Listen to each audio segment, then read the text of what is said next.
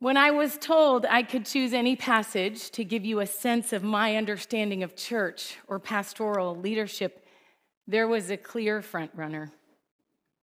Because the passage we'll look at today, Ephesians 4 7 to 16, is one of the most explicit passages in the Bible that speaks to the purpose of the church and its leadership. This is God's vision for his church, which one would hope that would impact the vision any leader has for a particular church. Certainly does for me. So, church. Is it a building? Is it a business? It's people. It's bleary eyed people shuffling into pews on Sunday mornings who have yelled at their spouses and kids on the drive in. Church is people worried about health issues or finances or relationship who stumble in seeking help and direction. Church is the dutiful who come out of habit, perhaps not expecting anything of substance to occur. Church is the grateful, eager to worship the living God in the splendor of his holiness. Church is new people who walk through our doors, sometimes with trepidation, but are here regardless out of curiosity, longing, or desperation. It's all here any given Sunday. In fact, in my 20 some years of pastoral ministry, this has always been one of the most meaningful aspects of the worship service for me. To glance across the room during the worship service to see whom God has brought here to watch God's people gathered to worship Him, to hear a word from Him, to serve Him, regardless of the joys and burdens in their own lives. I am always moved by your faith in uncertainty, your courage in fear, your singing amidst grief, your perseverance amidst adversity, and your gratitude in times of celebration. I'm especially inspired by watching God's people shuffle forward in communion to receive the body of Christ given for you, the blood of Christ shed for you. My, how we need it. Because of all the metaphors used in the Bible to describe God's people, one of the most common is the body of Christ. The church is a body, the church is Christ's body. The church is Christ's visible manifestation of his presence here on earth. Years ago in seminary, I had a theology professor who observed that one of the most overlooked aspects of Christology, or the doctrine of Christ, was Jesus' ascension. We make a big deal about his birth, Christmas. We make a decent deal about his life and ministry by preaching the Gospels. We, of course, make a big deal about his crucifixion, resurrection, Good Friday, Easter, and even his long awaited return every time we celebrate communion. But the ascension doesn't get a lot of airtime. And that's unfortunate because it's absolutely critical for us, the church, in understanding what our role is. Remember, Jesus came to our world to show us what God is like. John 1 18, no one has ever seen God, but the one and only Son, who is himself God, has made him known. When I was a summer camp counselor in high school, we used to explain it like this Jesus is God in a bod. He makes God known to us. Just before Jesus ascends to heaven in Acts 1 8, he tells his followers, You will be my witnesses to Judea, Samaria, and the ends of the earth. You will be my witnesses. That's the job of the church to testify, to make him known. Friends, if Jesus was God in a bod, now that that bod is gone, we are God's bod. The same writer of John 1 makes this connection years after Jesus' ascension no one has ever seen God, but if we love one another, God lives in us and his love is made complete in us. Jesus' ascension is the baton pass. With Jesus' physical body gone from this earth, his followers really do have to be his hands and feet. Otherwise, how else will anyone come to know this incredibly good news that God is for you, that He is with you, that He has a purpose for you, that He longs to give you life to the fullest, both now and after you die? How we, the church, live and move and show up in the world says something about who God is. Elsewhere in the Bible, we're told the church is the bride of Christ. The bride. Beautiful, radiant, sparkling, joyful, eager for her anticipated future. Sadly, much of the time, the church, broadly speaking, is more like a bridezilla, marked by scandals, hypocrisy, or self righteousness, fearful or even apologetic of the truth we hold dear, or simply indifferent or apathetic to the needs of the world. There's often not much that's radiant about us. So, yes, to be sure, the church as Christ's body on earth is the B team. It's like the fifth string, actually. We're never going to make God known as well as Jesus did, but it is our calling nonetheless. Because the challenges are many, but the mission is urgent. And the risen Christ has fully equipped us for this calling, as our text today clearly indicates. The book of Ephesians was written to the church in Ephesus, although it's generally believed to be a circular letter passed around to many churches in the first century, given its general nature. The first half states who God is, the second half states who we are, the church. Listen to the passage now, and don't be surprised when you hear ascension language right off the bat. Ephesians 4 7 to 16. You can follow along with the words on the screen or turn, turn to the bottom of page 1778 in your Pew Bible, Bible 1778. But to each one of us, grace, same word for gift, has been given as Christ apportioned it. This is why it says, when he ascended on high, he took many captives and gave gifts to his people. What does he ascended mean except that he also descended to the lower regions? He who descended is the very one who ascended higher than all the heavens in order to fill the whole universe. So Christ himself gave the apostles, the prophets, the evangelists, the pastor teachers to equip his people for works of service so the body of Christ may be built up until we all reach unity in the faith and in the knowledge of the Son of God and become mature, attaining to the whole measure of the fullness of Christ. Then we will no longer be infants, tossed back and forth by the waves and blown here and there by every wind of teaching and the cunningness and craftiness of people and their deceitful scheming. Instead, speaking the truth in love, we will grow to become, in every respect, the mature body of Him who is the head, that is Christ. From him, the whole body, joined and held together by every supporting ligament, grows and builds itself up in love as each part does its work. As you'll see on your outline, I want to start by first making a necessary parenthetical comment so we aren't distracted from the other points. Then we'll spend the majority of our time exploring three realities of the church as body of Christ that the writer wants us to get.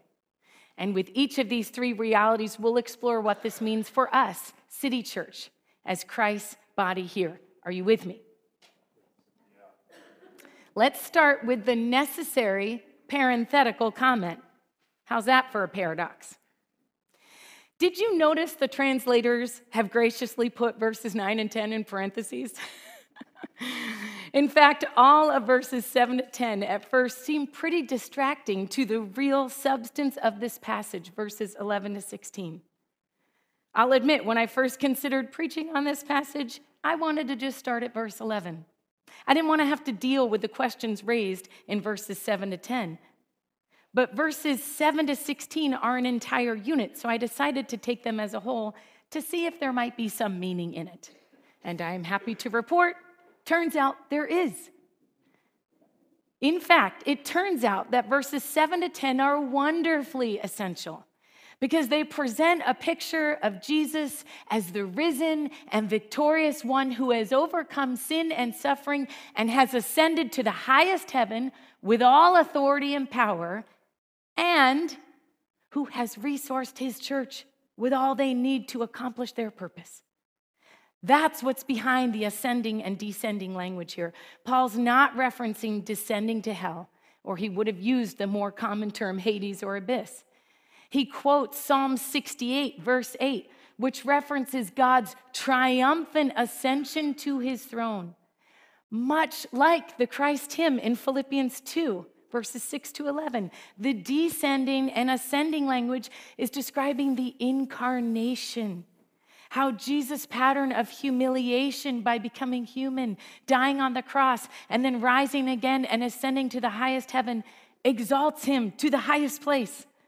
Essentially, in these verses, Paul is reiterating what he has already said in Ephesians 1 20 to 23, where he describes the victorious Christ as seated in the heavenly realms, far above all rule and authority, power and dominion, and every name that is invoked, not only in the present age, but in the one to come.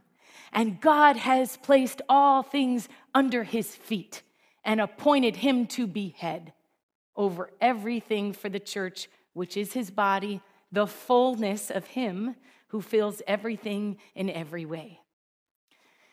This image is more powerful when you know that in Paul's day, victorious Roman generals, after conquering their captives, would gather the plunder and give or distribute the spoils to their people as gifts. That's the image Paul is promoting here. Verse 7 grace, same word for gift, has been given by Christ. Verse, verse 8 Christ gave gifts to people. And because of the emphatic pronoun in verse 11, so Christ himself gave. It really reads, This very one, this same one, is the one who gave. Everything Paul is about to say in verse 11 on about the nature and purpose of this church starts by ensuring we know just who has established it this way. The exalted and victorious Christ is the one who gave these gifts and leadership to accomplish his purposes. Well, that sounds promising. We'll come back to this later, but for now, I want to explore this vivid metaphor Paul uses for what the church is a body.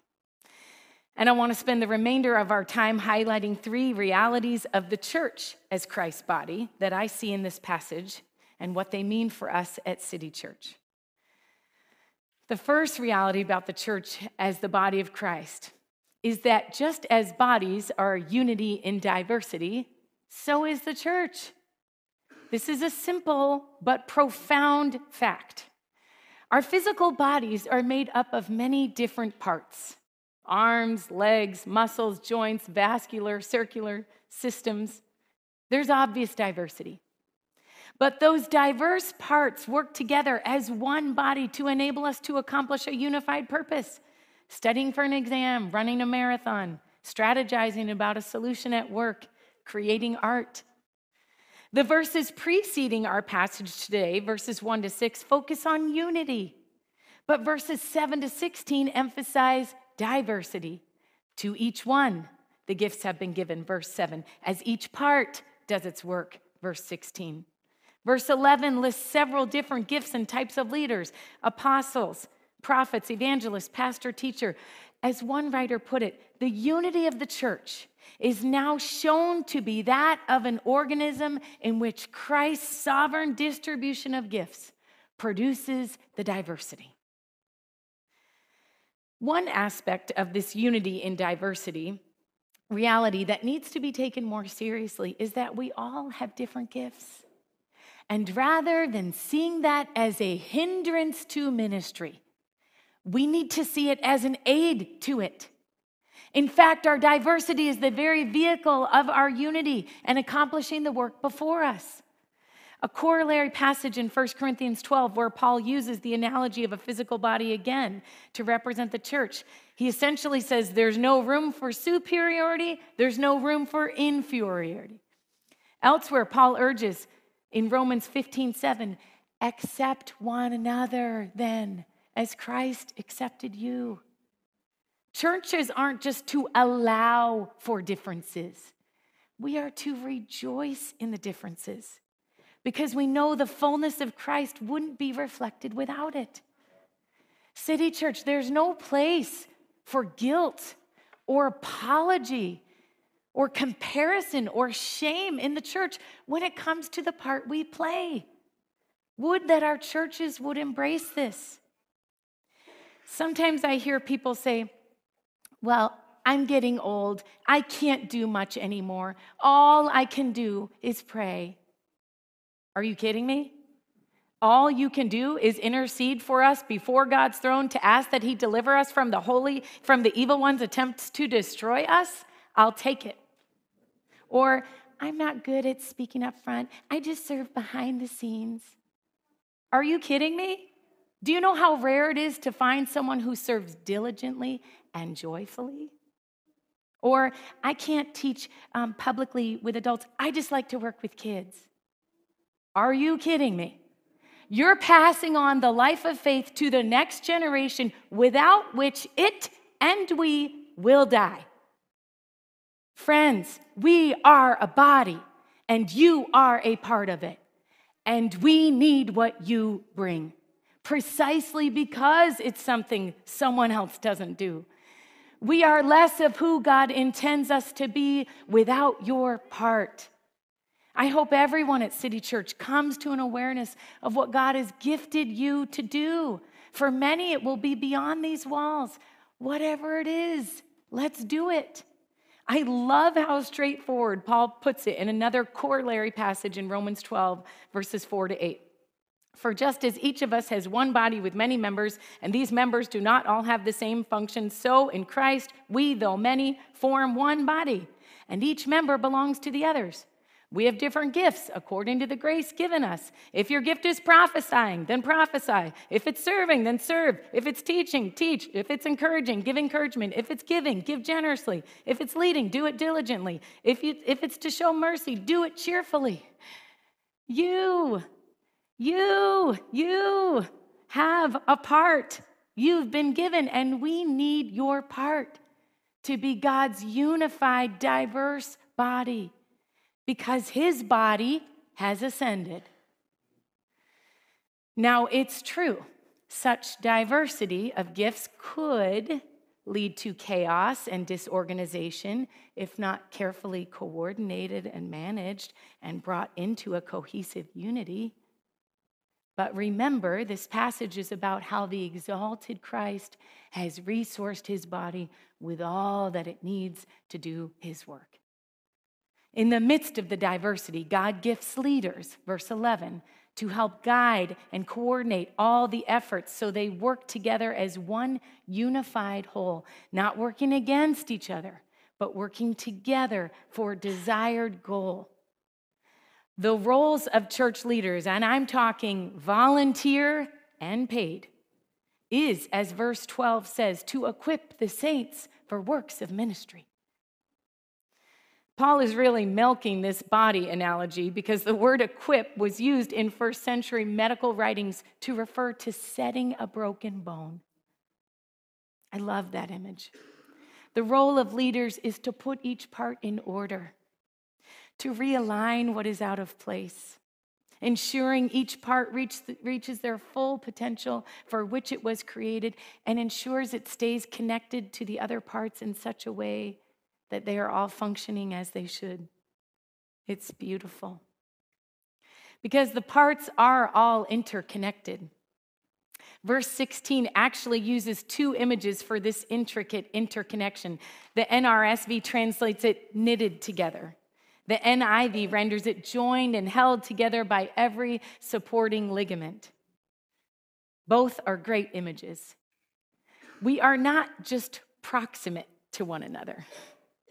We are intricately interconnected, such that when one part falls apart, it all unravels. If you have torn a ligament or have had a biopsy of muscle tissue, you know just how interwoven the connective tissue of our bodies is. Similarly, when one part is built up, the other parts are too.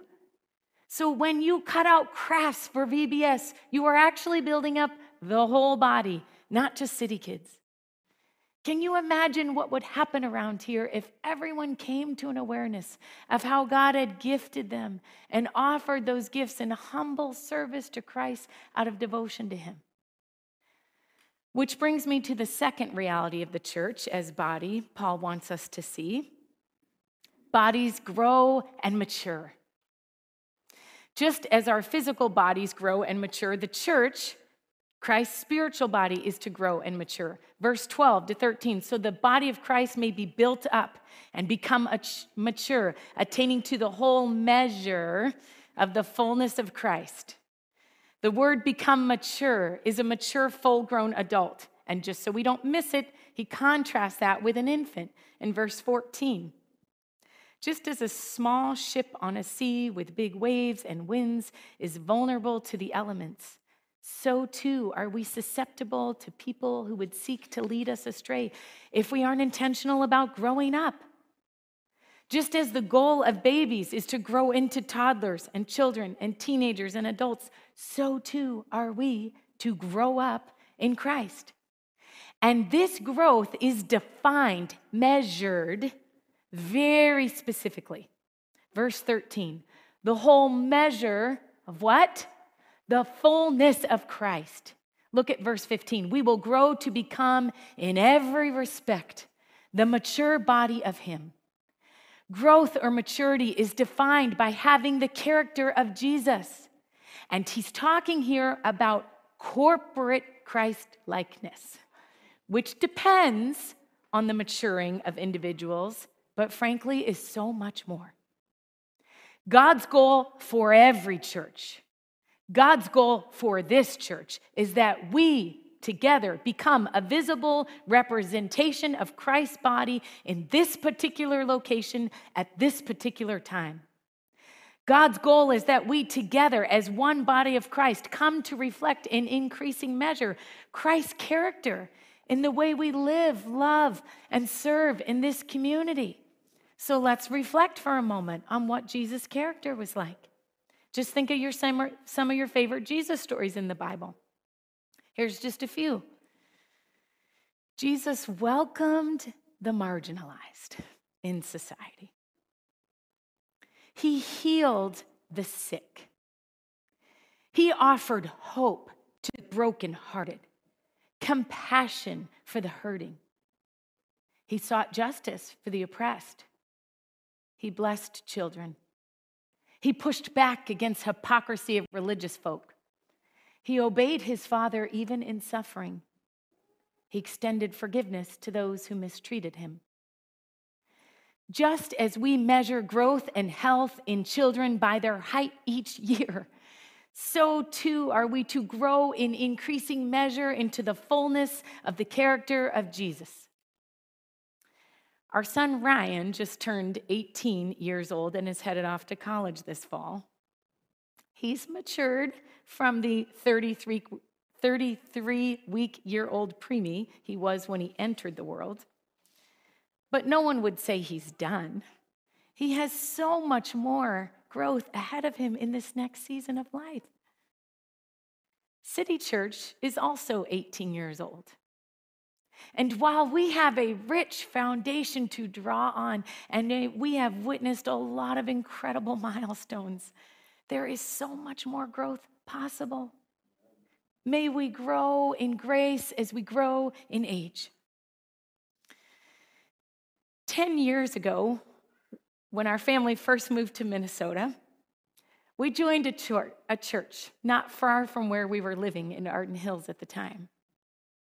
Our kids, eight, five, and three at the time, called it the Donut Church for the donuts they got to enjoy Sunday morning after the worship service before the Sunday school hour. Providentially, that church was Calvary Church in Roseville, where our own Rich Schonert had been the senior pastor for 24 years. He was gone by that time, but that church was manna.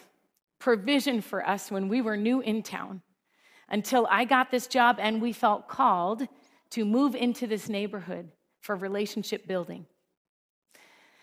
It's ironic because in this neighborhood, we're also known as the Donut Church, not because of our deep fried pastries, but for the donuts made while driving on ice in our big parking lot in winter. we're also known as a great place to practice parallel parking when you're doing your driver's ed. But what if in five years we were known as the place where you go when you need a fresh start? Or when addiction got the best of you and you hit rock bottom? Where those dealing with mental health challenges could find understanding, hope, and maybe even some healing. What if we were known as the church where teenagers and children experienced such welcome and belonging, it defied our nation's trends on social emotional health for that demographic? What if we, the people of City Church, were known by our neighbors, our coworkers, our extended family and friends as the real deal as far as Christians go? Where even if they didn't share some of our beliefs, they had to respect our integrity and love. Can you imagine what kind of impact that would have on this community? Well, that sounds inspiring, Amy, but is it possible? And here I can say confidently, yes, but not because of whoever is elected into the senior pastor position, though, of course, leadership matters. Rather, because of the third and final point Paul wants us to get Christ is the head of the body. And when I say head, I mean beginning, middle, and end. Beginning He's the source of these gifts, remember? He's the one who resources his church with them. He's the risen, exalted Christ who has ascended the throne, conquered his enemies, and has just given out gifts to people as the spoils. And he's the goal, the ultimate aim. Our job is to conform to the person of Jesus as one body. And middle, he is the one sustaining and holding us all, the various parts together, even as we do our part in love. We cannot do this work without Him. We dare not attempt to do this work without Him. All that we do is for Christ. If we lose sight of that, we've lost everything. So let's be clear. Regardless of who steps into the position of senior pastor, it is never so and so's church. This is Christ's church. And as long as that remains our focus, we can be confident of City Church's future. Because we can date Jesus at his word when he promised those first disciples, and by extension, us, I will build my church, and the gates of hell will not prevail against it. Church. Yes, it's imperfect people assembling together in allegiance to Jesus. But by God's design, it's also the context into which we enter into faith and by which we live out our calling. The very word church, ekklesia in Greek, comes from the phrase called out ones. As Eugene Peterson, author of the message, writes, we are the community of the called who now have a calling. God's call and our call fuse into church. Our call as the body of Christ is to be the visible representation of Jesus here on earth now that he's ascended. Just like the early church, our challenges are many, but the mission is urgent. It matters that we work together as one body with many diverse parts, all seeking to grow in increasing measure into the character of Jesus.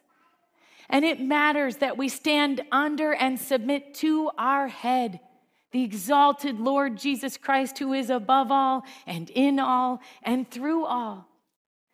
Because people still want to know what God is like. And Jesus' physical body is no longer here to show them. That's where we come in. Church. Let's pray. Oh, our risen and exalted one, we marvel. Why would this be your plan? There is no way we can do this uh, to the extent you did it. But you have given us the very spirit of yourself, your Holy Spirit. You have given and resourced your church globally with all that it needs to fulfill her mission. May it be so. May that be true of this church, regardless of who is in any position of leadership. Lord, exalt your name. By your Holy Spirit, help us to have a vision of what we can be and what our part is in it. We pray this in your name and for the greater fame of your name. Amen.